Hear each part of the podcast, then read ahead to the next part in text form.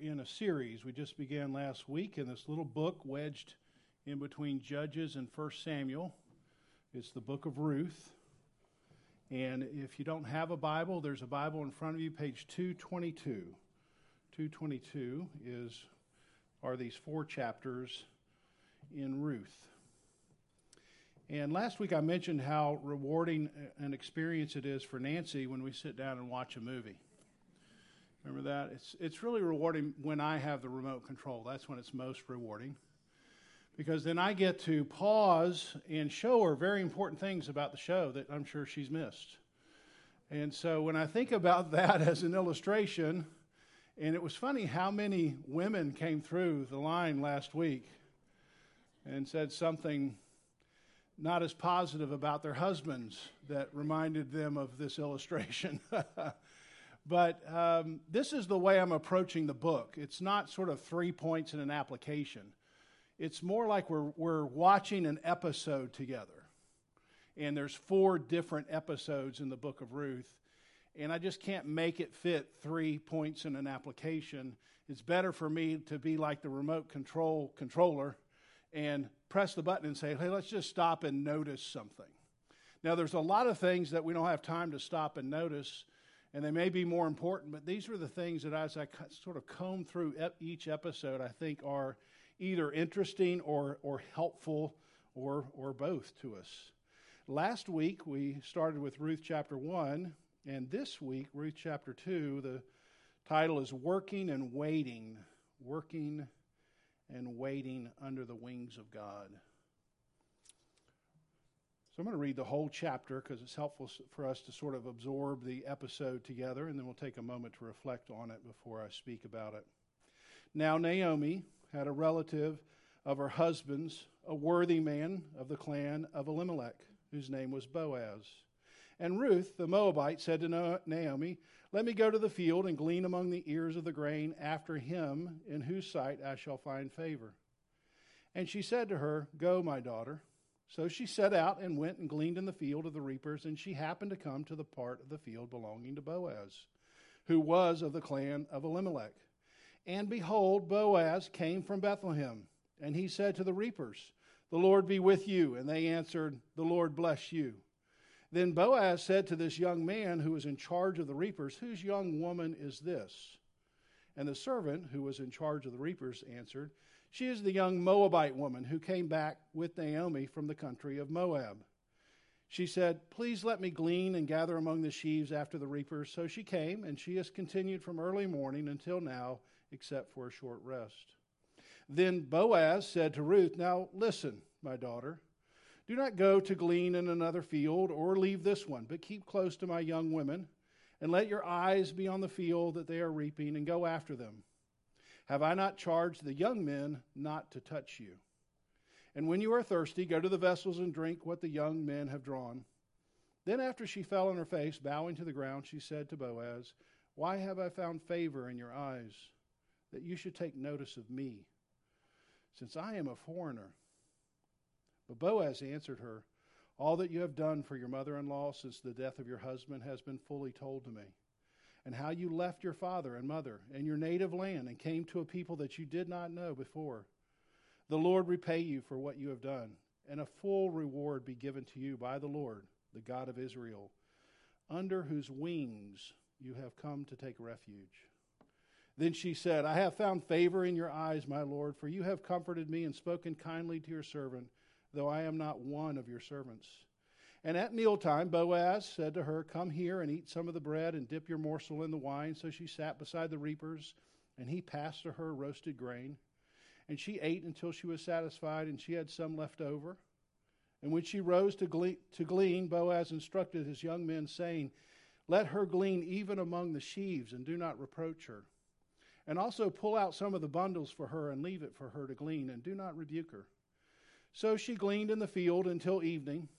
Then she beat out what she had gleaned, and it was about an ephah of barley. And she took it up and went into the city, and her mother in law saw what she had gleaned.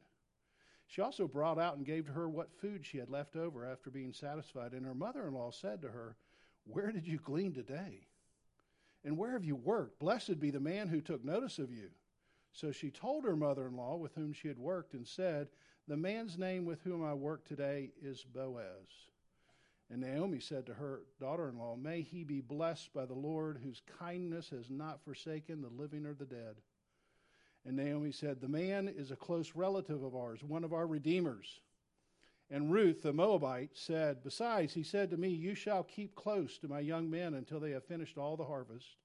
And Naomi said to Ruth, her daughter in law, It is good, my daughter, that you go out with these young women, lest in the field you be assaulted. So she kept close to the young women of Boaz, gleaning until the end of the barley and the wheat harvest. And she lived with her mother in law, Naomi. Let's take a moment to reflect on God's word.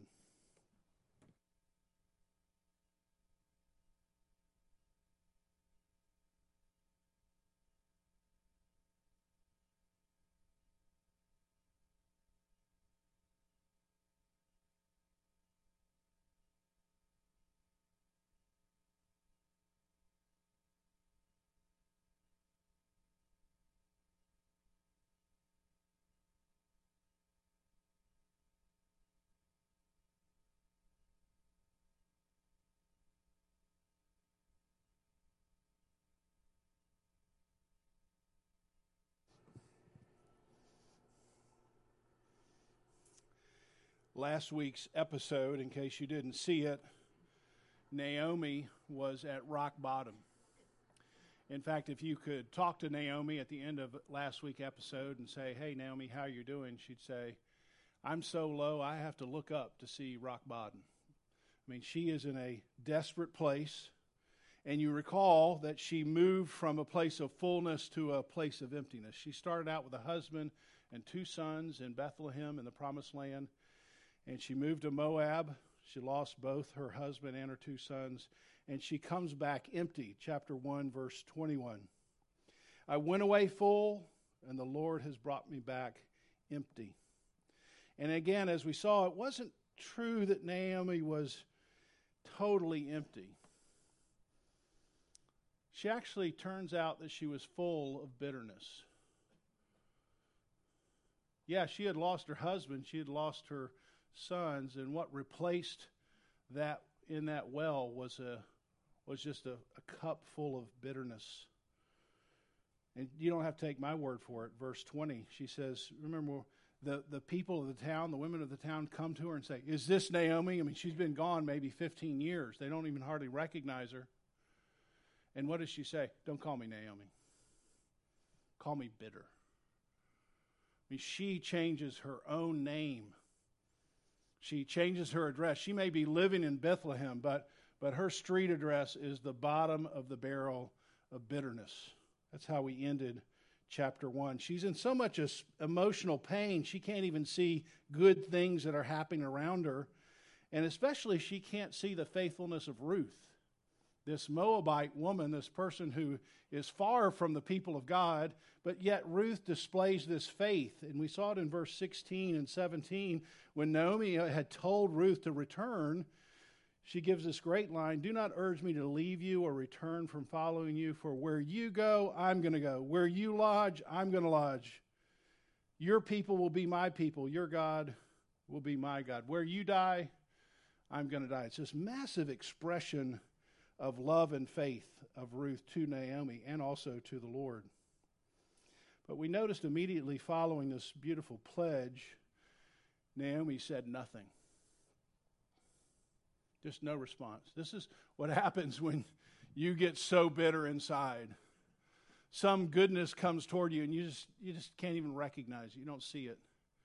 And the way the chapter ends is she goes back to Bethlehem with Ruth, saying nothing. And when they get there, all the town gather around Naomi and ask Naomi questions, but Naomi never recognizes Ruth, and nobody from the town recognizes Ruth. And so, if the episode were coming to a close, all the focus, all the HD would be on Naomi and the townspeople, and what would get out of focus and stepping back would be Ruth, the immigrant. It's like she just fades off the scene. It's like she wasn't even there. She just a person who lives in the shadows. That's how a lot of immigrants can feel. But the chapter ends in a way to give us a little clue, like a great screenwriter would say. If you, if you pay attention, if you pause, there's little clues here that things are going to break for good for Ruth and Naomi. One is first in verse 22 of chapter 1, the word returned. It's a word that you want to circle in chapter 1. They returned from the country of Moab and came to Bethlehem. You don't really see it in the English, but if you start with verse 6 in chapter 1 and go to the end of the chapter, the word return is used 12 times. So it's a, it's a big clue that the writer is saying, hey, this returning is very important. Which way you turn, which road you choose is important. And, and what I want to say here is that returning, this turning around and leaving Moab and going back to Bethlehem, even though it's a bitter pill, it's an indispensable action Naomi must take. I mean, she has a choice. She can just stay in Moab and live in bitterness. But one thing she got right was she returned. She just said, I can't live here anymore. It feels a little bit like the prodigal son. Remember, he's just like, I can't, whatever it is, I can't stay here anymore. I have to turn, I have to return. And this theme of turning or returning, you probably know, is a big theme in the Bible. Remember, Jesus comes out of the wilderness, and his very first sermon, what is, what's the very first word in his very first sermon? Starts with an R. Repent or return. He, see, Jesus understands there's kingdoms in conflict in this world, and we've chosen to follow the wrong king and, and be in the wrong kingdom. And he comes out and says, Hey, the very first step for everyone here is to turn around. You are going in the wrong direction, but I am the light of the world. I'm the truth. I'm the way. I'm the way to eternal life. I'm the way to real life. I'm the way to full life. And you got to return or turn around and come towards me. So it's very important to see that our actions are so critical in the way God is orchestrating things. It's indispensable for Naomi and Ruth. They have to turn, they have to turn around. I've used this illustration many times, and the reason I do is because I like it, so I'm going to use it again. The proud sea captain, you remember this? He's heading into what he thinks is an oncoming ship. True story. And he signals to the other ship, hey, turn around. I mean, he's the great captain, Frank Moran. He's in this great ship. And so, if anybody's in his way, they need to turn around. And so the other ship signals back, No, you turn around. So Captain Moran says, No, this is the SSS Poseidon. Poseidon. I'm the great Captain Frank Moran. You turn around. And finally, the other ship signals back to the proud captain this is the lighthouse. you are about ready, you are about to hit the rocks. You turn around. See, Jesus knows that we're, we're going to make shipwreck of our souls. But we're so proud to think, no, but as soon as I get this, is this is the road to happiness, and we have all these excuses of why this is the way, and he's saying, I'm the lighthouse.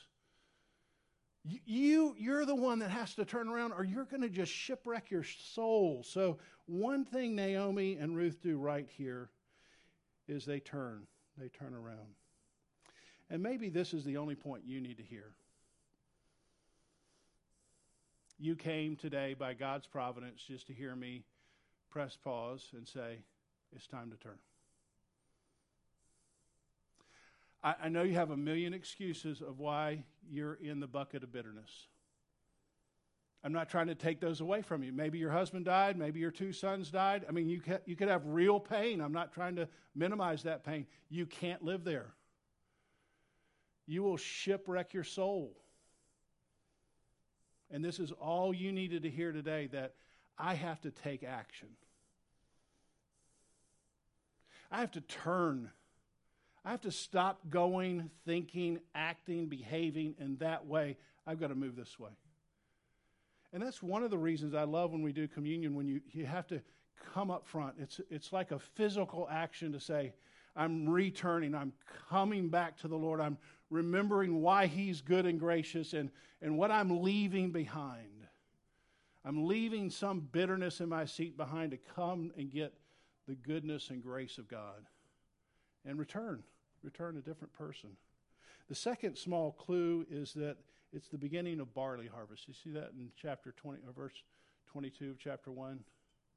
I mean, they left because of famine, but it's the beginning of barley harvest. And if the episode were to end, you would see uh, the sun setting on just a big wheat field, just about ready to be harvested. Like something good is going to happen here. And the final clue is in chapter 2 this man named Boaz. The, the, before we start the story, the writer wants to say, hey, there's a guy named Boaz. And you're going to meet him, but I want you to know two things about him before we get into any dialogue. And the first thing is that he's a worthy man, and the second thing is that he's a relative. So he's just giving you this information. First of all, he's a worthy man, meaning he's worthy of character. He's upright, he does what's right, even if it costs him. He's a worthy man, meaning he's a wealthy man, probably. And we know Boaz is a wealthy man because he, he's the landowner. He has people working underneath him. And you notice in verse 4, he's a worshiping man. Did you notice just that greeting? Very simple, easy to miss. He says to the reapers, Hey, the Lord, this is Yahweh, capital L O R D. The Lord be with you. And how did they answer? The Lord bless you. See, he, his faith isn't hidden. I mean, he's a businessman but everybody knows he's a Christian. He, he's not afraid to say something about it, and they're not afraid to acknowledge, hey, that's the way that guy rolls. It's not a hidden thing. So he's a worthy man, he's a wealthy man, he's a worshiping man. And second, he's a relative. He's of the clan of Elimelech. This is the husband of Naomi who's dead. And you're supposed to be like, oh boy. Oh boy, a relative is coming in. Maybe this is the kind of relative who's going to step in and rescue two women in poverty. I mean, you don't know, just verse 1, but that's how you're supposed to think. And let me hold the pause button for one more second. Some of you are saying, Paul, I mean, we're only on verse 1 of chapter 2, and you're halfway through your sermon, so let's get off the pause button. But I, I found this little fact fascinating. And I think, and I don't know this, but I think it makes a difference in Boaz's character. You can draw your own conclusion. Who was Boaz's m- mother?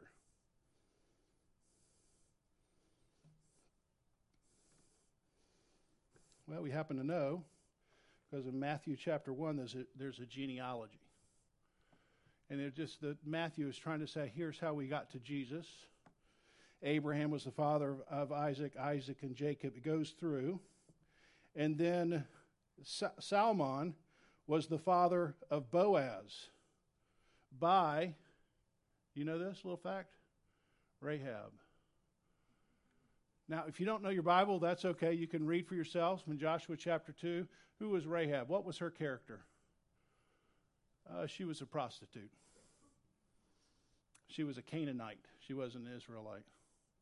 So I just I just sat and thought about it this week. You could do the same. What would it be like for Boaz to raise up in this house? He's got an Israelite dad, he's got a Canaanite mother, whose mother's reputation, clearly known to everybody, she was a prostitute. So, what would it be like to be Boaz? I mean, you go to middle school. Uh, wasn't your mom a prostitute? I mean, your mom's not one of us. I know she's a Canaanite. She's not an Israelite. I mean, everyone would know this. What kind of conversations did Boaz have with Rahab? Mom, what, what was it like for you to be a foreigner amongst us? What was it like for you to have your reputation and somehow get married in? See, I don't know, but I'm guessing some conversations happen like that. And I'm guessing Boaz gets shaped by that, just like you get shaped by your mom. And I think when he comes into this scene and he sees a woman who's got a bad reputation, who's a foreigner, her, his heart's already beating for this woman because of his history. Now, aren't you glad I paused right there to help you think about that? I don't know. I just think that's what's moving into the story. So let's see if we can get into the story, actually. Verses 2 through 8. I'm calling this the proactive steps of people and the providence of God. And I love how, if you read through this, you might think of it as a split screen. You've got the proactive steps of people playing out on one side, and on the other side of the screen, you've got God working. And you know, as the person seeing it, both things are happening, but when you're the person in the screen, you just are working. That's all you can see at the time. So, verse 2 And Ruth the Moabite said to Naomi, Let me go to the field and glean among the ears of the grain after those whose sight I shall find favor. So there's a uh, law of Moses, Deuteronomy 24, where God makes a provision, like a welfare system. And he says, he makes a commandment if you're like a wealthy landowner, don't harvest all the way to the end of your fields. Come in 10 feet or whatever he, the, the stipulation was, so that poor people can come along and just glean. They have to work for it. You're not going to give it to them, but they got to glean for themselves off of your property. It's a way of of, of keeping people, God's people fed, even if they're poor. And Ruth knows this, so she proactively decides she's going to glean for herself and Naomi. Now, again, I want to, just verse 2, I got to hit pause again.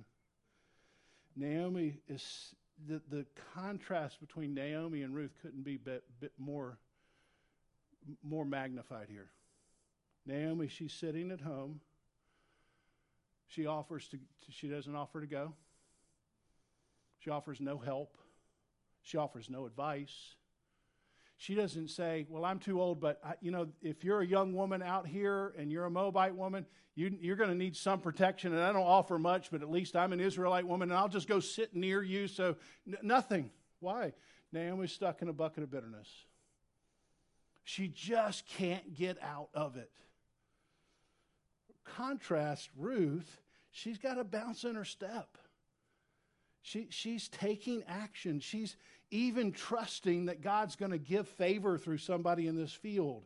And I wonder if, if you're more like Naomi or more like Ruth.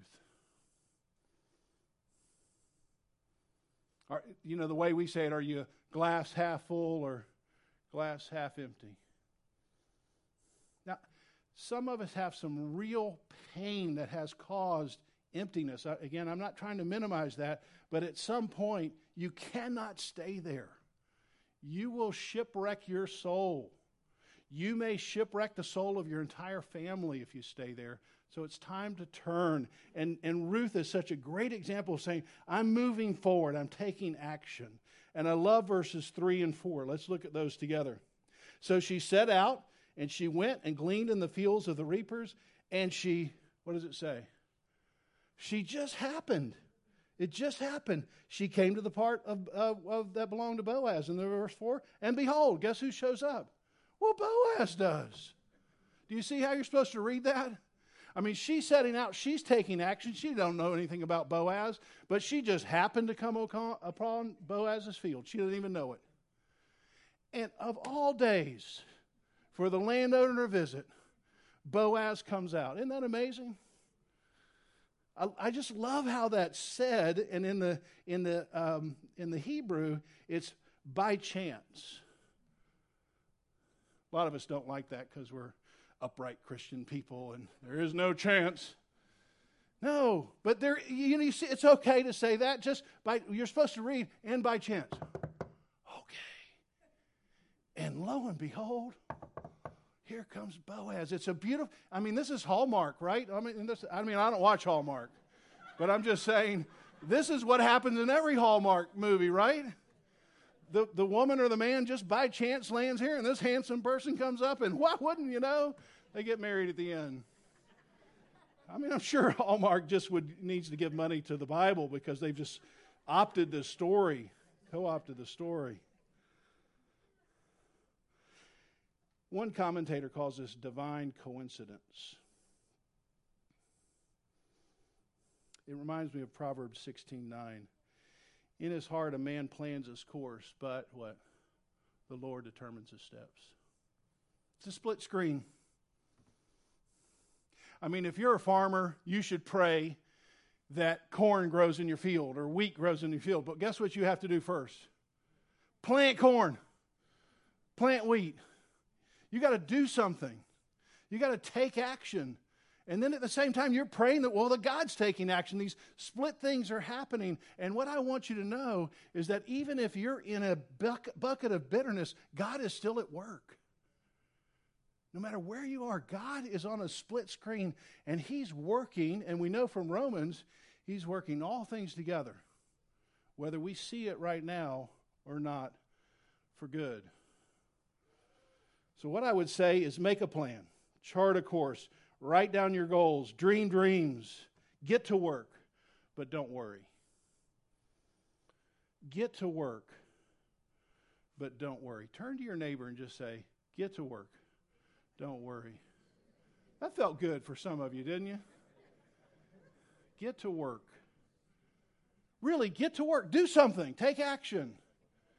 But don't worry. Why? Because God is determining your steps. That's, that's what helps you feel like I've got to do something, but in the end, God is moving behind the scenes. And you never know, you just never know what God would have in store.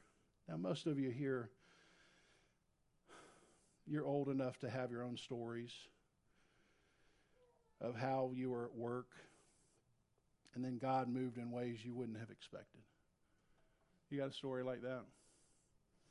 I mean, you're moving in this direction. You kind of had this goal or this dream, and then boom, God, something happens, and suddenly you're on a different road, something you couldn't have planned. In, in 1995, Nancy and I, I was on the Young Life staff, and, and we decided, hey, I think you, Paul, are going to be committed to uh, preaching the gospel in some form for the rest of your life. You're going to be a, a, a communicator of God's word. So you should go to seminary. You should finish a seminary degree. So in 1995, I had a two year old and a four year old. Uh, I decided to go to Southeastern Baptist Theological Seminary, which is in Wake Forest, North Carolina, just above Raleigh. Because at that time, they didn't have online stuff. This was right before, right after the earth cooled. And uh, I, I had to drive there once a week. So on Thursday mornings, I got up at 4:30 in the morning and basically drove to Raleigh. I took two classes, one in the morning, one at night, and in between I studied all day in the library, and then I drove home. I got home about midnight. And I did that for 6 years. Every Thursday morning. And in 2021, in the spring of 2021, I graduated. Tassel, the whole thing, my family came, it was fun. And just by chance, a group of men started meeting in Wilmington to start a new church. And lo and behold, they asked Paul Phillips to join the group. And three months later, I was the pastor of a church. I mean, I could never, I would have never planned that. But you, you see how my action God was saying, Yes, Paul, you need to do this because I got something that's brewing six years from now that you couldn't even possibly see, but I need you to be ready for this. And boom, it all comes together. That's how God works. So take action. It might be six years, but trust that God is at work. This is, I, I wish I could just, ha- I had time to s- stop and talk more about it, but I really have to move forward. If you're a college person, if you're a Yo Pro, don't worry about trying to plan the whole rest of your life. Don't get paralyzed trying to figure out what's God's plan for your entire life and thinking, oh, I, I, I didn't do the right thing one time, so I'm, in, I'm forever in the loser's bracket. That's not how God works. That is not how God works. Next scene Boaz. Boaz notices Ruth. He's a man of character. I don't know if Ruth notices the conversation, between Boaz and the foreman. But she's got to notice once Boaz starts walking towards her. And, and my guess is when the boss shows up, everybody kind of knows hey, the boss just walked into the room. And they're all kind of looking at him, and suddenly it looks like Boaz is coming towards Ruth. And I, I just wonder what Ruth might have been thinking as he starts walking towards her. She's an immigrant.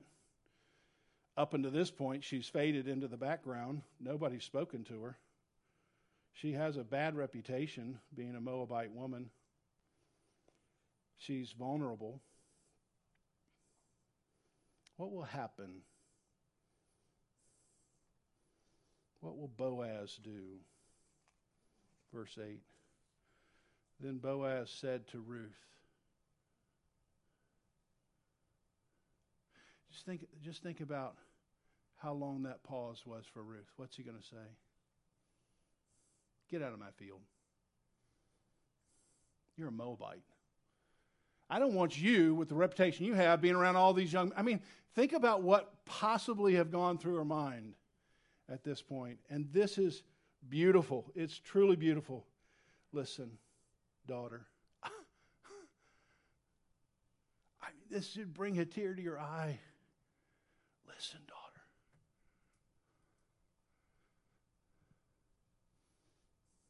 These are the first words Ruth have, has heard spoken to her since she left Moab.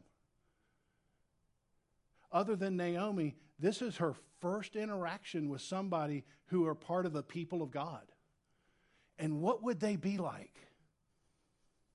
Would they be, hey, you you got to get out of here. You're unwanted. You got a bad reputation. Or, or hold her hand and say, listen, daughter, I, I see you. I know your story. I love your story, and I want to take care of you. See, I, I think Boaz has Rahab beaten in his heart.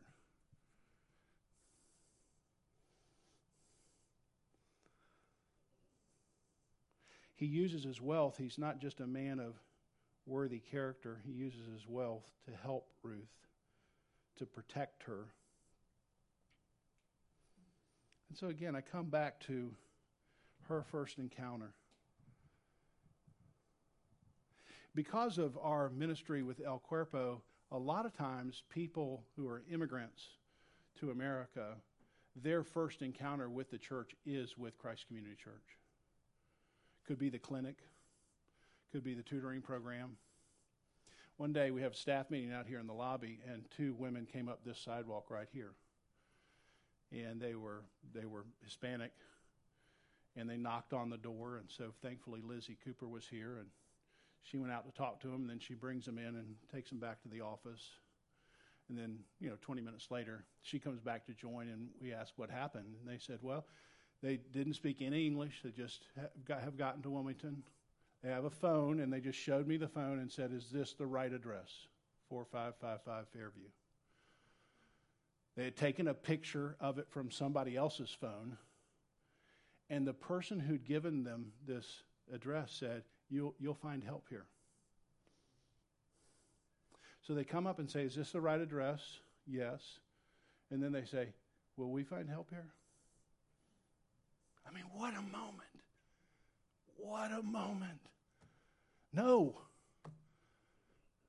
Get out of our country. You, you, see, you see this, this right here happens in Wilmington all the time. And we are sometimes the very first contact that somebody's going to have with what are supposed to be God's people. And how will we act? How will we, respond? Finally, the last point Boaz worshiped the Lord. You see this in verse 11 and 12. These are really the key verses of the chapter. He notices uh, what has happened with uh, all that's happened with Moab, I mean, with uh, Ruth. I know what you've done with your daughter, your mother-in-law. I know how you've stayed after the death of your husband. You've come to a land that's native and people don't know who you are. I, see, I know that you're in the shadows. I see you. And I'm praying that the Lord would repay you. And I'm going to be part of that repaying. But here's what I'm most impressed by into verse 12. You come under the wings of God, my God, to take refuge.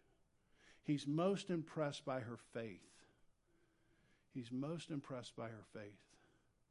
You remember the passage in um, Matthew 5 16? Let your light shine before others so that they may see your good works and give glory to God. That's how Ruth oriented her whole life. She did good works, but her good works were a reflection of the glory of God. So when Boaz says, Hey, I see your good works, but what I'm impressed with is your faith. I'm not mostly impressed with you. I'm mostly impressed with the God and who, under whose wings you have found shelter. That's a great biblical image.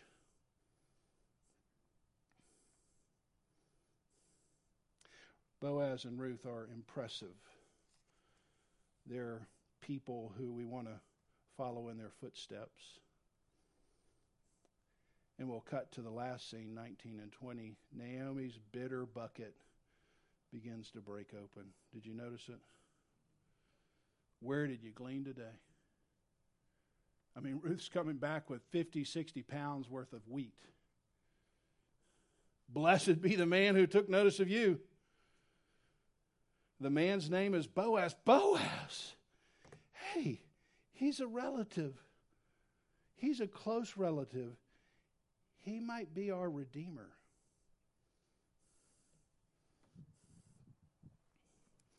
And so, what advice does now the bitter, broken up Naomi give to Ruth?